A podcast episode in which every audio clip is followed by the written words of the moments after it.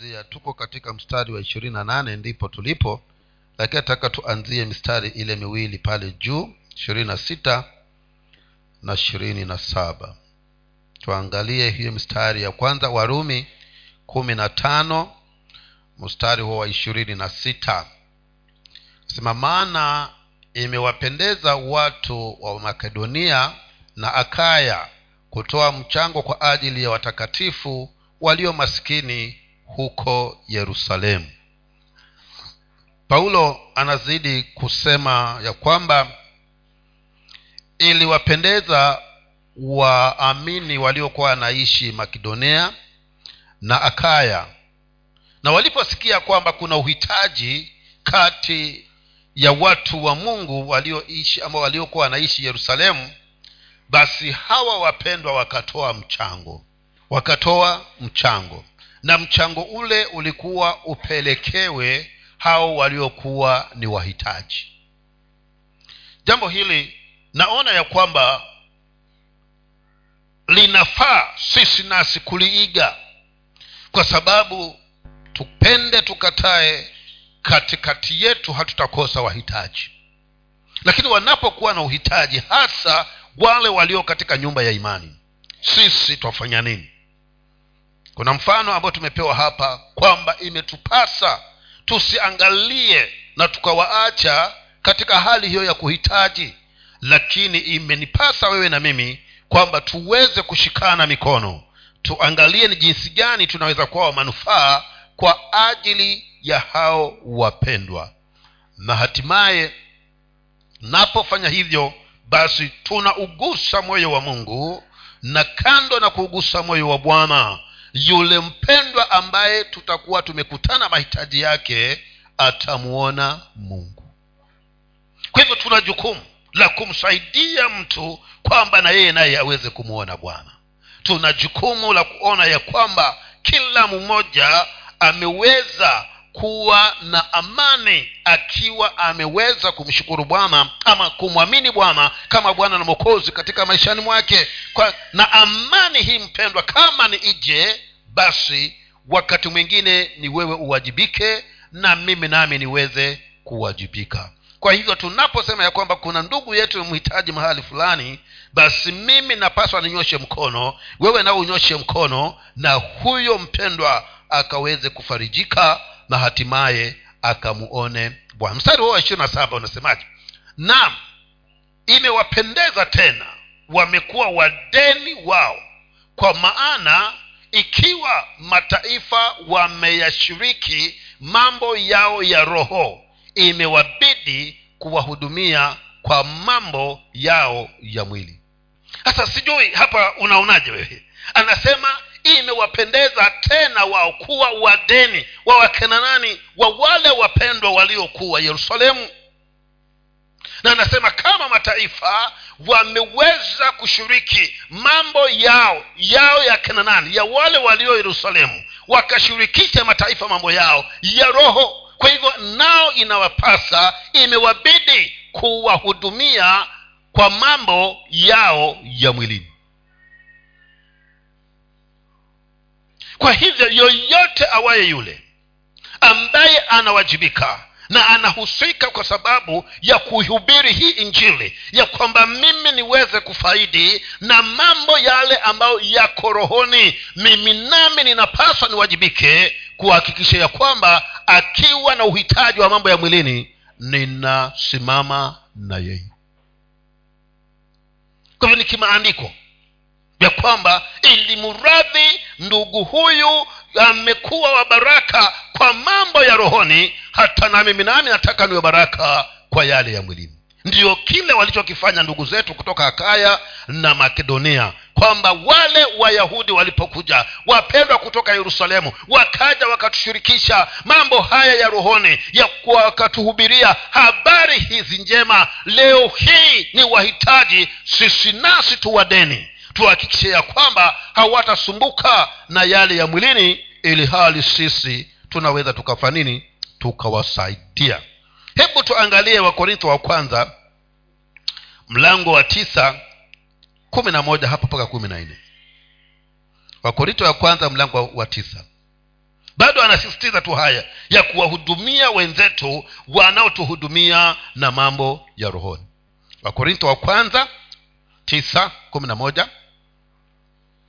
Ikiwa sisi tulivyopanda tuliwapandia ikiwa sisi tuliwapandia ninyi vitu vya rohoni je ni neno kubwa tuki, tukivuna vitu vyenu vya mwilini? Anauliza huyu ndugu. Kama sisi tuliweza tukapanda vya rohoni kwenu je linakuwa ni tatizo sisi nasi tukivuna vile vilivyo vya mwilini kutokana kwenu kumi na mbili? Anauliza. Kumi na mbili hapo ikiwa wengine wanashiriki uwezo huu juu yenu sisi si zaidi lakini hatukutumia uwezo huu bali tuli bali twayavumilia mambo yote tusije tukaizuia habari njema ya kristo yesu. Paulo anasema ya kwamba kama vile wengine walivyo na, ha- na haki ya kuweza kufaidi vyenu vya mwilini kwa sababu wamewahudumia na vya rohoni hata na sisi nasi pia tunaweza tukaweza kufaidi kutokana na jambo hilo lakini sisi hatukutaka kufanya hivyo. Kwa nini? Ili kwamba isije tukawa kikwazo kwa habari hizi za injili lakini uhalisia ni kwamba walikuwa wana haki. Ya kwamba yule anayehubiri mambo ya rohoni wewe unayehubiriwa umshughulikie na mambo ya mwilini. Paulo anasema je sisi zaidi? Kwa maana nasi tuna hiyo haki kwa sababu tumewashirikisha ya rohoni na kama tumewashirikisha ya rohoni na mmevuna kwetu yaliyo ya rohoni kwani kutakuwa na shida gani mtakaposimama na sisi na mambo ya mwilini? Kwa hivyo wewe na mimi tunapaswa ya kwamba tuweze kuhakikisha hawa wanaotuhudumia wanaotuhudumia na mambo ya, mwiri, ya rohoni wasipungukiwe na mambo ya mwilini. Hilo ni jukumu letu. Kwa maana injili hii tumeambiwa ya kwamba tuliipokea bure na tufanye nini? Tuweze kuitoa bure. Na wewe uliyepokea bure ili mwenzako naye akaipokee bure basi tabidi ugharamike. Unisaidie yule mwinjilisti usaidie yule mwalimu kuwafikia hao. Pasipo wao kulipa gharama kwa maana gharama tayari utakuwa wewe umeisimamia kwa hivyo wapendwa tuna hilo jukumu la kuhakikisha ya kwamba tusile mahali ambapo hatukupanda. Nitakulaje mahali ambapo nitakuwa ninakulaje mahali ambapo sikupanda? Wakati ambapo ninahudumiwa katika mambo ya rohoni na anayenihudumia na mambo ya rohoni ni mhitaji na mimi nafasi niko nayo laki- nikose kumhudumia takuwa sifanyi wajibu wangu kama inavyotakikana huyu ndugu anasema ya kwamba they have freely received the gospel but they have not made it possible to be freely preached to others. Mimi nimeipokea lakini sijaiwezesha injili hii. Ili kwamba iweze kufikia wengine. Kwa sababu sijawahi kuweza kugharamika na kutoa nilicho nacho kwa ajili ya hiyo injili. Na kwa sababu hiyo wengine haitaweza kuwafikia. Kwa maana kama niwafikie basi huyu mhubiri ni lazima akaweze kuwafikia. Na hata aenda kwa miguu. Lazima atatafuta ndege. Kama ni niende mandera. Siwezi kwenda na miguu. Lazima niwe na ndege itakaonipeleka kule. Na kama si ndege ni gari itakaonipeleka kule. Lakini sasa kama wale ambao wameweza kufaidi hivi vya rohoni hawataki kusimama nami kwa ajili ya mwilini ya vya vile vilivyo vya mwilini nitawezaje kuifikisha injili hii kwa watu wengine. Na jumapili iliyopita nikasema ya kwamba wakati wa, kuna sehemu zingine wakati wa kutoa sadaka. Kuna teo huwa zinawekwa hapo. Hiki kiteo hili ni uteo huu ni wa fungu la kumi. Huu ni sadaka hiari. Hiki ni kikombe cha nani? Kikombe cha cha injili. Na hiki hapa ni kikombe cha, cha, cha mtumishi hasa ile ya fungu la kumi inaweza kuwa na kitu. Hii ya sadaka hiari ndio itazidi zaidi kwa sababu kiwezi kutokeza mikono mitupu mbele za bwana. Lakini hiki kikombe cha injili waweza kukuta hakuna kitu. Na hiki cha mtumishi ukakuta pia hakuna nini hakuna kitu kwa sababu hawajafahamu ya kwamba huyu mtu wa mungu kama ni afikie wengine. Habari hizi kama nisiwafikie wengine basi ule uteo wa kikombe cha injili ni uwe na kitu. Na kama ni aende pia huyu mtumishi ni awe amekula na pasipo hiyo mawili kutimilika hii injili haitawafikia wengine. Hivyo tuna jukumu. Lakini kwa sababu hatujawajibika tunakuta ya kwamba tunafikiria kila mmoja huwa anafikiria ya kwamba yamkini huyu mtumishi wa mungu huyu kwa sababu yuko pale na anatuhubiria. Mungu anamshughulikia kweli mungu anamshughulikia lakini kupitia nyinyi. Anatushughulikia kupitia nyinyi. Kama vile askofu alivyokuwa ananena akiwa ni dikoni kanisani akiba yake ilikuwa ni shilingi kumi iliyonunuliwa makaa. Sasa mnaona hizo kazi sasa wataka huyu mtu wa mungu akaweze kushiriki vya nani?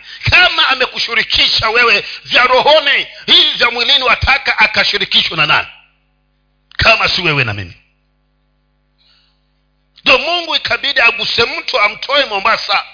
Hapa kilifi kulikuwa hakuna wokovu. Mpaka akatolewa mombasa ili aje amshirikishe vya mwilini. Wapendwa wakati mwingine huwa tunazifukuza hizi baraka. Tunazifukuza. Na tunazifukuza kwa sababu mungu anaponipatia kitu hanipi kwa niaba yangu ananipatia kwa niaba ya wengine ndio tukaambiwa ya kwamba lazima uwe na nia kama ya kristo ambaye hakujijali yeye bali alikujali wewe na mimi. Na kwa sababu hiyo akatoka juu mbinguni akaja kama mwanadamu akaacha hali yake ya kuwa mungu akaona ya kwamba acha ikae kwa muda lakini acha nienende kwa sababu nawajali sana wale wanadamu. Sitaki waweze kuangamia. Kwa hivyo ninapokunywa chai mimi asubuhi huyu mtumishi wa mungu amekula nini? Ama tunafikiriaje? Ama mimi huwa nafikiriaje? Huyu mtumishi wa mungu kama ni atoke hapa aende kachororoni ataendaje? Ili hawa kachoro nao wakapate kuweza kupata baraka za rohoni kutokana kwa huyu mtu wa mungu kwa hivyo ni mimi ambaye amenishirikisha vyake vya rohoni nami nisimame na yeye kwa ajili ya hiyo injili kufika huko na zaidi ya kufika kachororoni pia asiende akiwa amefunga pasipo kukusudia. Saumu ya kutokusudia wapendwa kuwa ina shida. Ina kazi ngumu sana.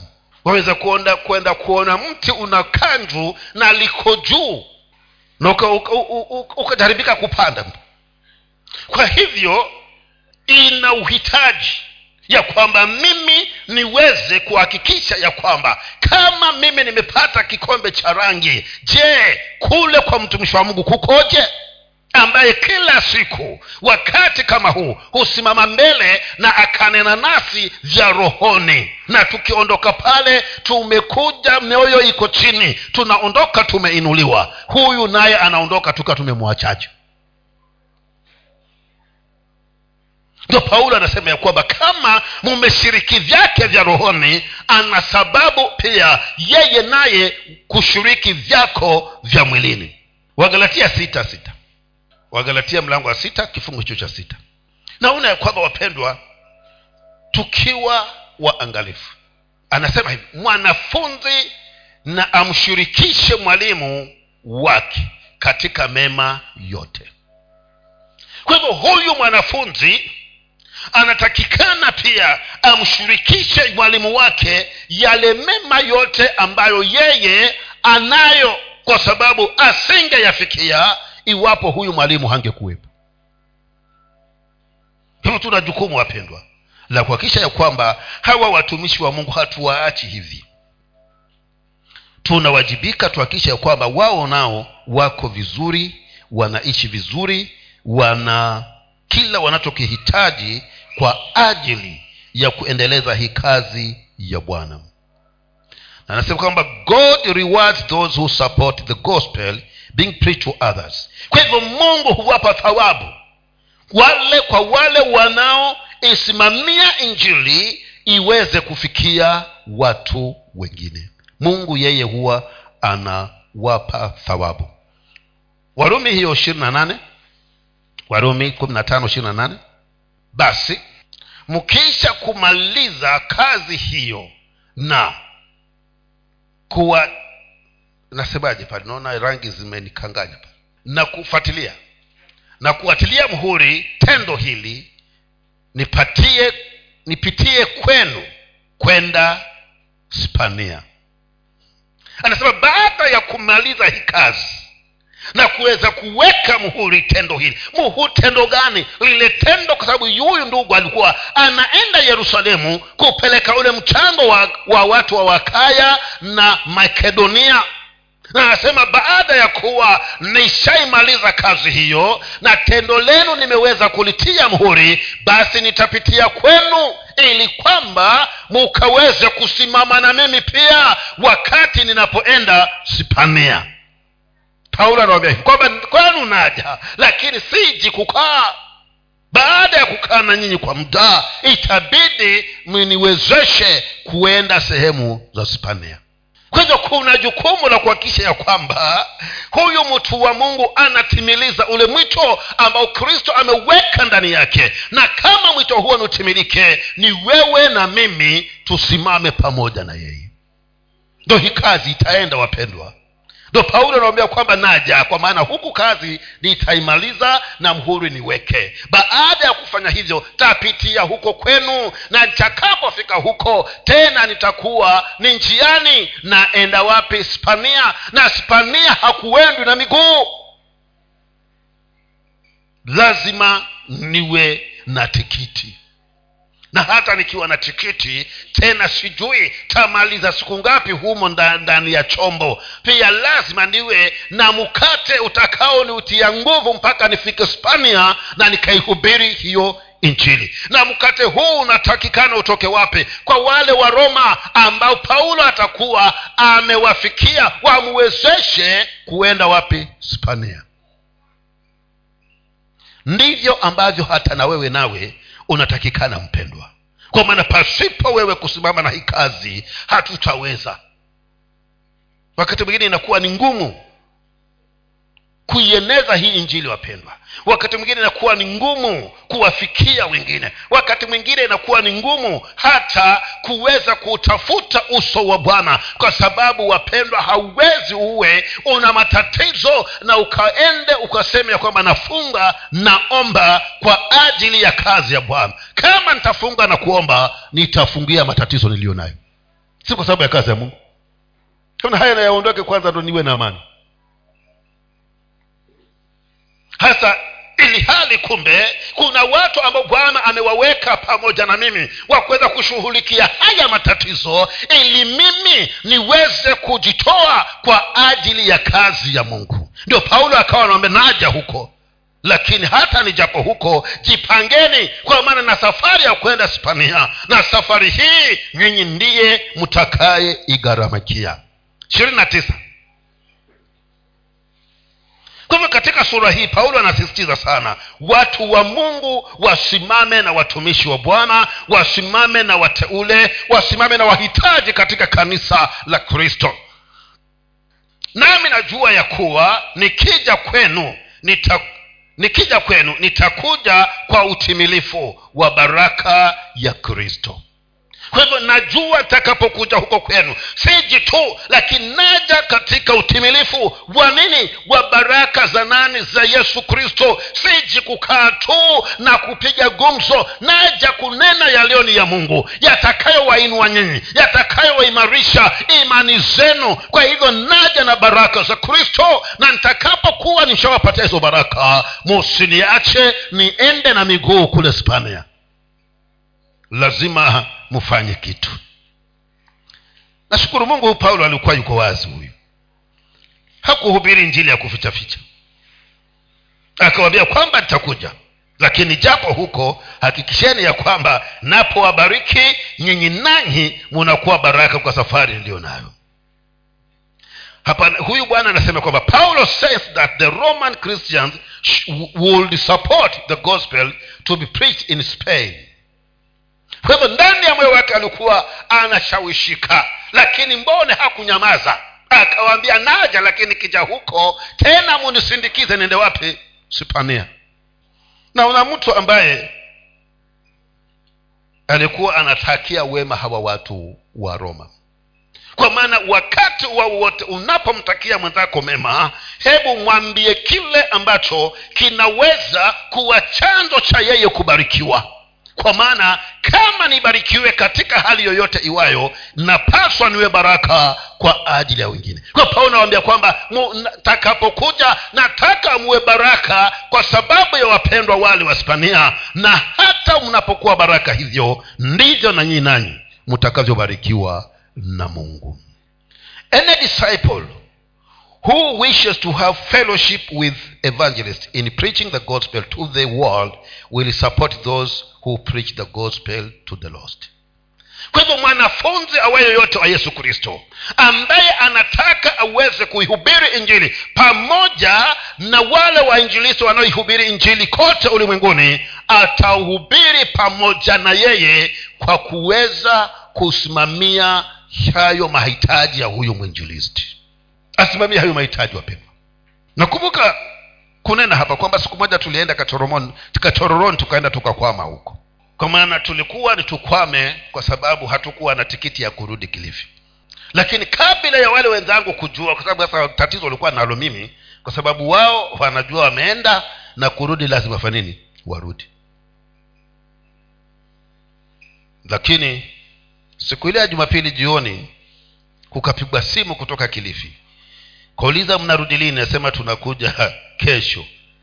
Huyo aliyepiga simu akasema basi nitatuma gari. Na hakujua kwamba hatuna kitu. Lakini kwa sababu alitaka kuwa sehemu ya hiyo kazi iliyofanyika kule kachororoni akasimama kwa niaba yetu sisi kuhakikisha kwamba tunatoka kachororoni tunarudi kilifi. Ndo paulo hapa naye anasisitiza ndo hapa tunavyo kama unataka kushiriki kazi ile ya uinjilisti iwapo hauwezi kuenda kule mwinjilisti anaenda simama na yeye mtume muwezeshe mtu huyu aende. Na wakati mmoja nikawa tunaenda mwangulu kule. Sasa kabla hatujaenda mwangulu na haikuwa ni safari ya siku moja turudi kwa tunaenda kaa nafika siku mbili tatu nne sasa tukawa tumeitangaza kwamba tutakuwa tunaondoka kwenda mwangulu mmoja akajua sira akasema ya kwamba huyu mzee kama ni aende mwangulu huyu lazima mambo ya nyumbani kwake awe ameyaweka vizuri ndo kule hiyo kazi ikafanya nini? Ikafaa ikaweze kufanyika. Kwa maana siwezi nikawa nimeacha watu wana njaa hapa na mi niko na hubiri hawataona hata, hawataona maana ya hiyo huduma. Mmoja akanaambia pasa pasa wada we unaenda hebu shika hii uweke mambo sawa nyumbani ndio fanini sasa huyu aliyefanya hivyo alikuwa sehemu ya hiyo kazi ambayo ilienda kufanyika huku mangulu na wapendwa uinjilisti ni kazi ngumu sana. Kwa hivyo unapoenda kuhubiri uwe tayari kukutana chochote. Usiwe mtu wa kuchagua wataka kupewa mahali pa kulala sema mimi siwezi kulala hapa ni munipeleke star hotel. Huko mwangulu utatoka wapi? Injili ina kazi ngumu ndugu zangu. Tulienda tukafanya huduma jioni ni mkeka tuliofanya kutandikiwa chini. Na nyumba haina mlango. Kisha tukamshukuru bwana tukalala. Siku ngapi? Ine hapo. Kweli ukaamini na pasta watakaungu sasa hapo ndo mahali alikuwa ndugu anaweza. Sasa sijui wewe kama umepeza kitabu kulala chini kutakuwa na usingizi hapo?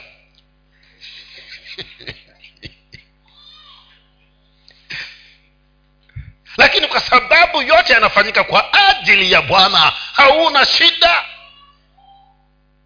utamhubiri mungu asubuhi utahubiri kana kwamba umelala katika kitanda kizuri kabisa bila shida. Kwa maana haukuenda kwa sababu ya starehe umeenda kwa ajili ya zile nafsi ziweze kumwona mungu. Sasa wapendwa injili inakuwa kazi ngumu sana. Lakini laiti tungekuwa na pesa zetu ziko mifukoni tungeuliza kwani hapa mwangulu hakuna chumba cha wageni akituambia inapatikana lakini nafikiri ilikuwa yapatikana kwa sababu kulikuwa kuna kataoni hapo zingepatikana. Lakini sisi nasi hatuna hizo pesa. Katukambia tulale wapi? Kwa mkeka. Tena chini. Lakini tukamaliza hiyo siku. Tukamaliza hizo siku zetu tukarudi. Kwa hivyo paulo anasema ya kwamba lazima wapendwa tusistize kuhakikisha ya kwamba hii injili inaenda mbele. Na ndugu yangu tunafanya makosa kwa sababu hatukuachwa na yesu kristo hapa kuketi tumeachwa kuhubiri. Na isingekuwa kuwahubiria hao wengine ambao hawajaokoka hakuna mokova angekuwa anaishi hapa duniani. Ukiokoka ungekuwa waenda moja moja mbinguni tayari moja kwa moja. Ukiokoka unaenda mbinguni. Sasa ufanye nini hapa na hakuna kazi ya kufanya? Lakini umeachwa hapa kwa sababu kuna wengine hawajafikiwa. Na kwa sababu wewe huwezi kuenda kama vile ambavyo mwingine anaweza kuenda mtume huyu awezaye kuenda? Muwezeshe ndio paulo anasisitiza hapa kwamba hii injili wapendwa ni iwafikie hawa wenzetu. Na kama iwafikie ni tuwawezeshe nao hawa wahubiri. Wakaweze kwenda kuhubiri vizuri kwa hivyo nakutegemea wewe nategemea na mimi. Nashukuru ile injili tuliokuwa nayo kule makalangeni. Tumelisimama nasi. Kabisa. Haikuwa na shida na ilikuwa ni wakati ambapo hata mafuta hayapatikani kwa sababu tukawa tumeenda na jenereta wakati wa kurudi huyo mwenye tukutuku anasema sina mafuta.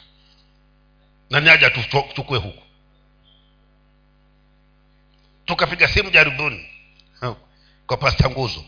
Akasema hapa jaribuni naona kuna mwambia ndio tukatuma pesa nenda ukachukue mafuta uyaweke hapo kwake kwako tutamwambia yeye achukue apate chochote aje ajazie hapo kwako atufate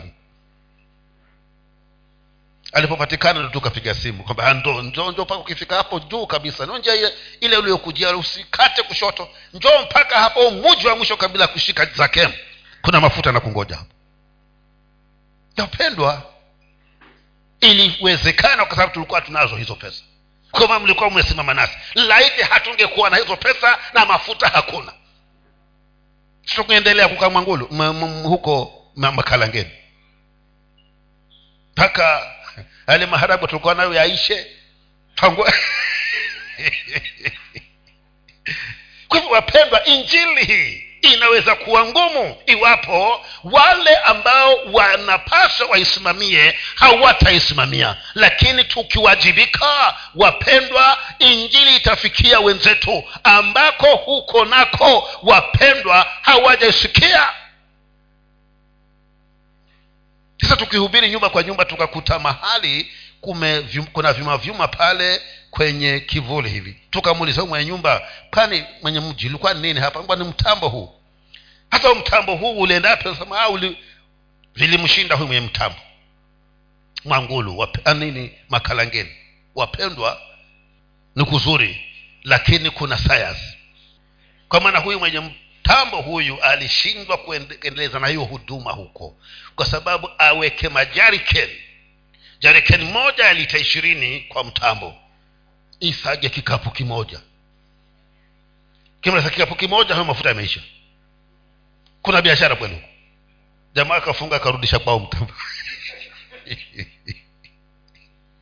lakini vivyo hivyo hao hao wanahitaji waweze kufikiwa na hiyo njili ili kwamba wakapate kubadilika. Kwa hivyo tunahitaji huyo ajenti wa mabadiliko. Na atafikaje? Kama sisi hatutamtuma lazima tusimame na yeye ndio aweze kufika kule na kuna changamoto wapendwa. Hata katika kuhubiri kwetu kulikuwa na nafikiria labda kulikuwa ni ni kama by chance tu.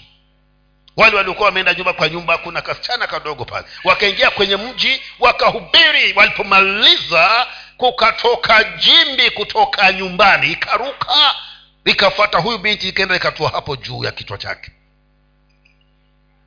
sasa watu wakafikiria ni kawaida lakini sasa wale watoto wenzake kwa sababu alikuwa ni kasichana, kasichana hivi. Ka, ka, kama miaka kumi na miwili. Sasa wale wenzake wakawa sema sijui wewe utafanyikaje wewe? Akija basi ana hofu sana huyu. Lakini tukamwombea baada ya kuwa tumeambiwa akaenda akalala jumapili akaja kanisani yuko salama.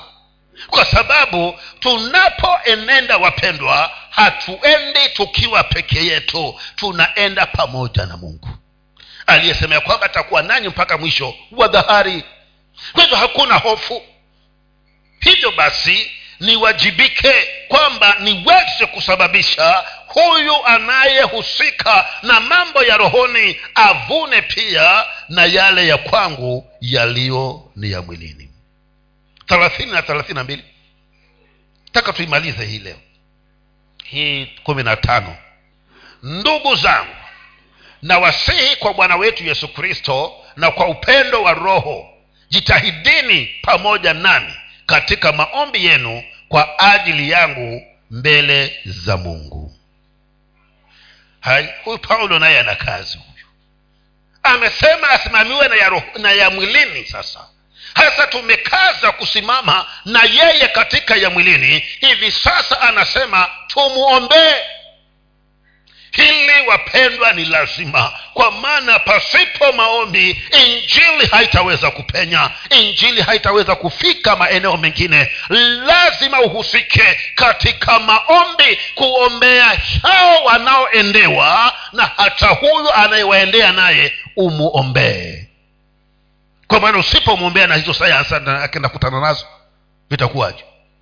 Lazima tusimame na yeye. Kando na kusimama naye katika maeneo ya kifedha na mahitaji yake lazima tuweze kumwombea kwa hivyo kuna uwezo kuna nguvu katika maombi. Ndio maana paulo anasisitiza ya kwamba mimi nami nifanye nini? Muniombee aombewe anaombewa nini huyu paulo? Anasema mstari ule wa thalathini na moja kwamba niokolewe kutokana kwa wale wasioamini. Jambo la kwanza hilo. Munaniombea nini? Munaniombea kwamba niokolewe kutokana na wale wasioamini ambao watasema ya kwamba anasema injili ina nguvu huyu. Acha tumjaribu na sisi. Hasa mnaniombea ili kwamba niokolewe kutokana na wao. Na tena huduma yangu niliyo nayo huko yerusalemu ikubalike kwa watakatifu. Pia wale watakatifu waweze kuikubali na kando na watakatifu kuikubali hata kama naenda kuhubiria wasiookoka tunamwombea huyu mhuduma kwamba wale wanaofikiwa nyoyo yao iwe tayari kuvunjika na wamkubali kristo kwa injili ile watakayoisikia. Kwa hivyo injili bila maombi haiwezekani. Ndio maana tunasema tuna kongamano la wanawake lahitaji kuombewa hilo kongamano. Kama likaweze kuwa na baraka kwa wale wote watakaopatikana katika hiyo kongamano lazima tulishikilie na maombi yule mwalimu ama walimu tunawatarajia lazima tuwaombee ili kwamba waweze kupata kibali. Neema ya bwana iwe juu yao. Roho wa mungu aweze kuwatumia. Bwana anene nao kwa ajili ya watu ambao wanakuja kuwahudumia. Wapendwa bila maombi haiwezekani. Lazima tuwe watu wa kumwomba mungu. Hawa watumishi wa bwana wanahitaji kuombewa wanahitaji maombi. Walakini waamini wakati mwingi nyinyi mwataka mwombewe na watumishi. Si shida. Lakini haya mambo ya kuomba haya ni ya kubadilishana. Mimi nikuombee na wewe ufanye nini? Uniombee ndo yesu akasema ya kwamba yule adui anasema nitamgonga yule mchungaji na kondoo watatawanyika. Na ni kweli kwa maana akipigwa huyo anayeziangalia wale kondoo watakuwa na nani wa kumwangalia? Sasa ili kwamba huyu mchungaji aweze kuwa imara asifikiwe na huyu adui lazima tumshikilie wapendwa na maombi.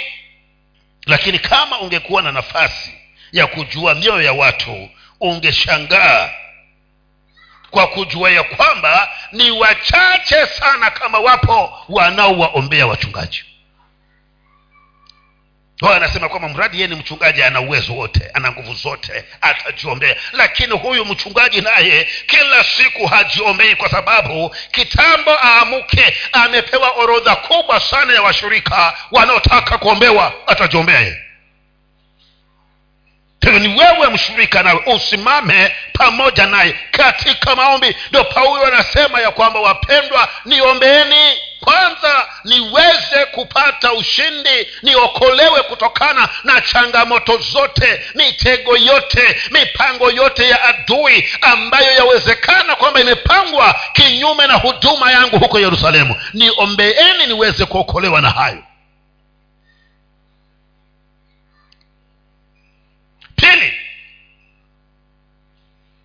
kwamba huduma yangu ikaweze kupata kibali ikakubalike na wale watakatifu walio huko. Tatu anasema ili kwamba na mimi nami nikaweze kufanikiwa kumaliza hiyo kazi tena niweze kuwarudia nyinyi ama kuajilia nikiwa na furaha pasipokuwa na chochote cha kunihuzunisha. Kwa hivyo kwenda kwake na kurudi kwake aliwahimiza wale wa ndugu waweze kumwombea huyu mpendwa paulo twahitaji maombi yenu wapendwa. Ili hii kazi iendelee tunahitaji maombi. Ikiwezekana kila unapoomba usikose kututaja. Tunahitaji maombi ndio maana tukaweze kusalimika kutokana na mitego yote tunayotegwa ambayo imewekwa shetani ameweka kwamba nikimpata huyu nitakuwa nimepata wa kuhesabu na ni kweli wapendwa. Kwa bahati mbaya mchungaji aanguke hataanguka peke yake.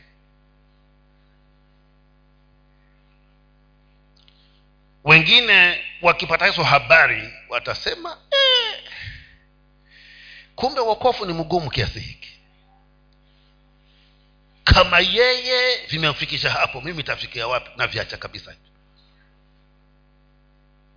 Sasa ili visifike hapo wewe mtu wa mungu wakati wowote wa unapoomba hebu mkumbuke huyu mtu wa mungu. Mkumbuke huyu mtumishi kwa maana anahitaji kabisa kushikiliwa. Anahitaji watu ambao watasimama na yeye katika maombi ndio kazi iendelee na yeye neema ipate kusim, kumshikilia. Aweze kuepukana na kila aina ya changamoto ambazo zinaweza kuinuka kinyume nasi. Wapendwa tunahitaji maombi. Ndio paulo anasema niombeeni. Na huyo anasema niombeeni alikuwa ana ana neema ya kuombea watu hata mufu aliyekufa akamfufua. Kuna hatari sana kusinzia kanisani. Nafikiri walikuwa kwenye ghorofa hawa na bahati mbaya ikawa hiyo ghorofa hii bado inajengwa.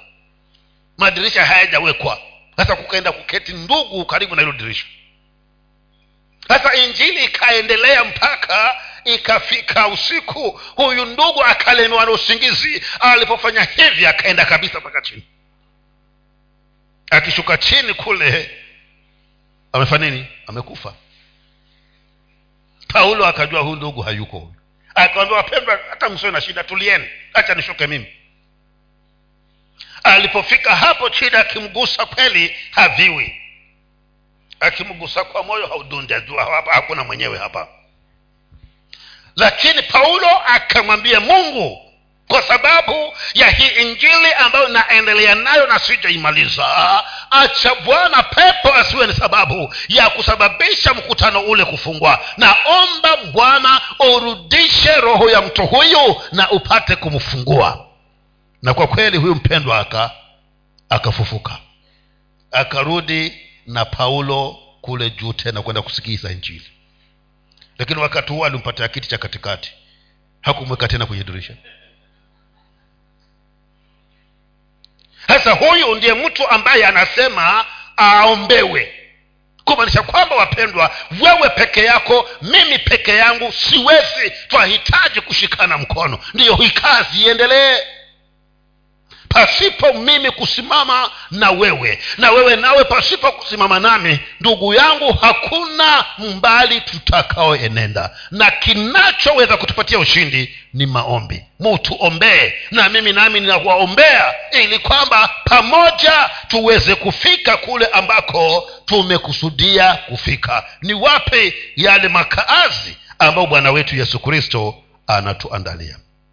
Mstari huo wa mwisho wa thelathini na tatu.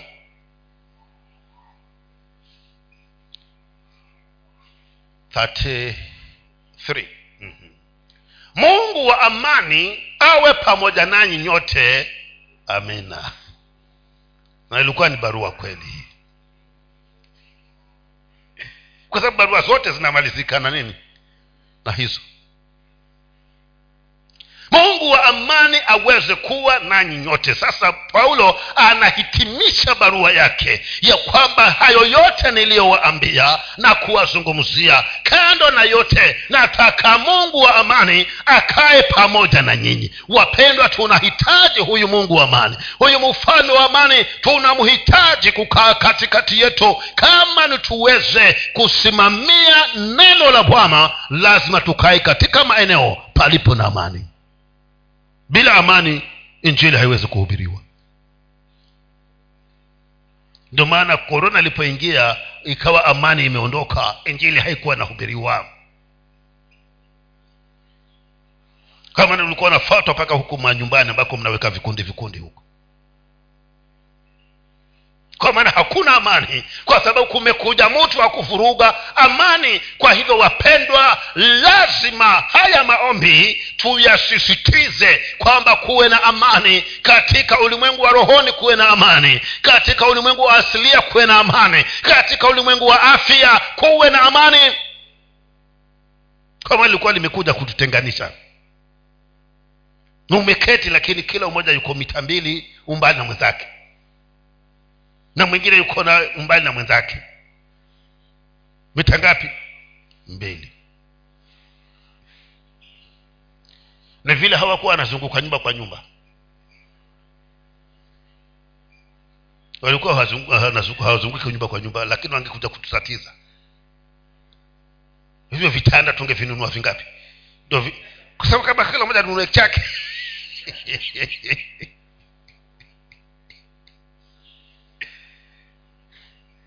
wangeleta shida. Kwa sababu wengine watoto wako humo wanashea hivyo wanalala wawili wawili. Hivi sasa mita mbili. Kwa hivyo vitanda vya nini? Vinunuliwe zaidi. Nashukuru hawakuzunguka humo nyumba kwa nyumba. Kama ningekuwa kibarua hivi walakin wakati huo kukawa ni vigumu sana. Ukiona ukiwa kanisani ukiona jk unakuwa na wasiwasi. Sijui wamekuja kufanya nini hao kama amani ilikuwa haipo. Ndo paulo anasema ya kwamba mungu wa amani awe pamoja nanyi nyote. Kwa hivyo amani iliyo ya halisi inatokana na mungu. Na amani ya mungu ikiwa pamoja na wewe haijalishi mazingira yananena nini hautakuwa na shida. Na ndio maana bwana yesu ingawaje kulikuwa na tufani lakini kwa sababu amani ya bwana ilikuwa pamoja na yeye aliweza kulala mule chomboni wale ambao hawakuwa na hiyo amani ndo wakahangaika. Tukateka maji wakimwaga akateka maji wakimwaga. Sasa ukiteka mkopo mmoja anaingia kama jarekeni moja. Mpaka wakasema ha, hapa sasa havitakuwa hivi. Na huyu huyu bwana analalaje katika fujo hii? Ha, alikuwa mungu wa amani yu pamoja na yeye kwa hivyo wewe nawe mungu wa amani akiwa pamoja nawe ninachokiamini ndugu yangu ni kwamba hakutakuweko na shida hata wakati mazingira yananena kinyume. Kwa maana ili amani ya bwana itakuwa imekuzingira. Na palipo na amani ndugu yangu iliyo ni ya mungu hakuna kitakachoinuka kinyume na wewe kiweze kufanikiwa. Mungu wa mbinguni atahakikisha ya kwamba ameweza kutuhifadhi ametulinda ametutetea. Cheni tuombe. Baba yetu na mungu wetu